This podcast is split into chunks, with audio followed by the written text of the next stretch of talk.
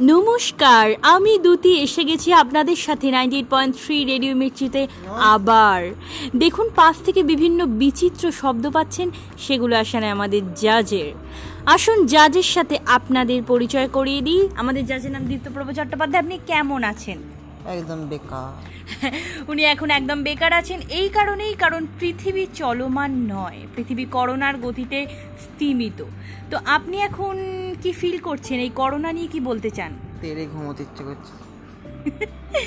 আপনারা শুনলেন তিনি কি বলছেন? তেরে ঘুমোবেন।